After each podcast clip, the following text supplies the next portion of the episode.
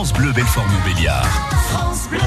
Et ce matin, dans le plus de l'info, Soline, on se plonge dans l'ambiance de Noël. Oui, et de ces décorations qui pourraient coûter cher aux communes, mais dans un contexte de budget de plus en plus serré, eh bien, certaines petites communes rurales font appel au système D. Bonjour, voici la Guitoune. Bonjour Soline, bonjour à tous. Alors, vous nous emmenez dans une commune qui fait ça depuis très longtemps, depuis plus de 20 ans, à Rougegoutte, dans le territoire de Belfort. Oui, dans le presbytère de Rougegoutte, c'est ici qu'une équipe a travaillé pendant 6000 heures sur les décos de Noël. Nous sommes 17 dames à travailler pendant 2 mois, mais très intensivement.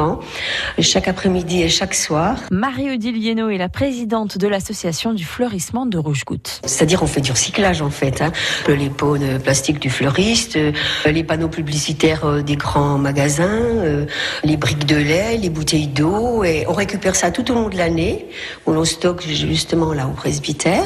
Et ensuite, bon après, il faut avoir l'imagination, l'idée d'habiller. Sur le grand tilleul, le grand arbre là, je ne sais pas si vous l'avez vu, les flocons de neige. On a découpé au cutter exactement 282 motifs flocons de neige pour accrocher sur cet arbre.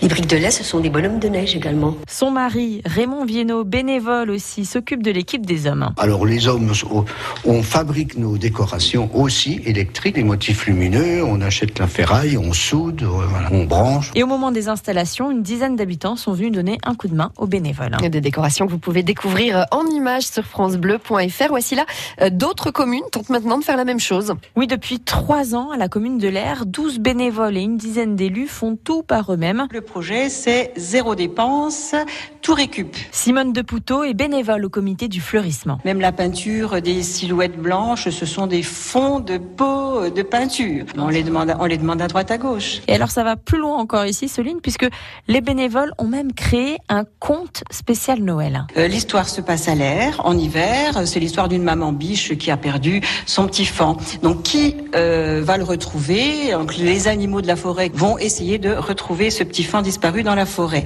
Il y a également les elfes de la forêt qui vont faire partie du conte, mais il y a également les enfants du village que nous invitons à partir à la recherche de ce petit faon qui est caché et blotti au pied d'un arbre. Alors voici là l'intérêt de faire sa propre déco, c'est bien sûr d'économiser de l'argent. Oui, car les décos de Noël ont un coût. Par exemple, à Meuroux, dans le territoire de Belfort, la mairie dépense 1 200 € pour louer les guirlandes et autres luminaires.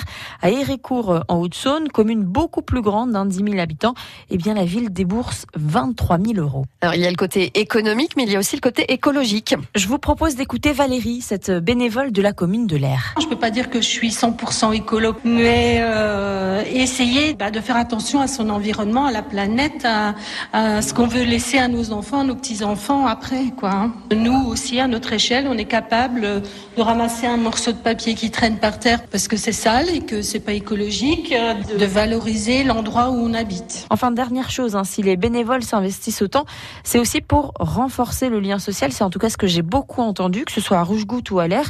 Tous m'ont parlé du plaisir de travailler ensemble pour apporter un peu de magie à leur commune. En plus de l'info signée, voici la Guitoune. Le plus de l'info à retrouver sur francebleu.fr.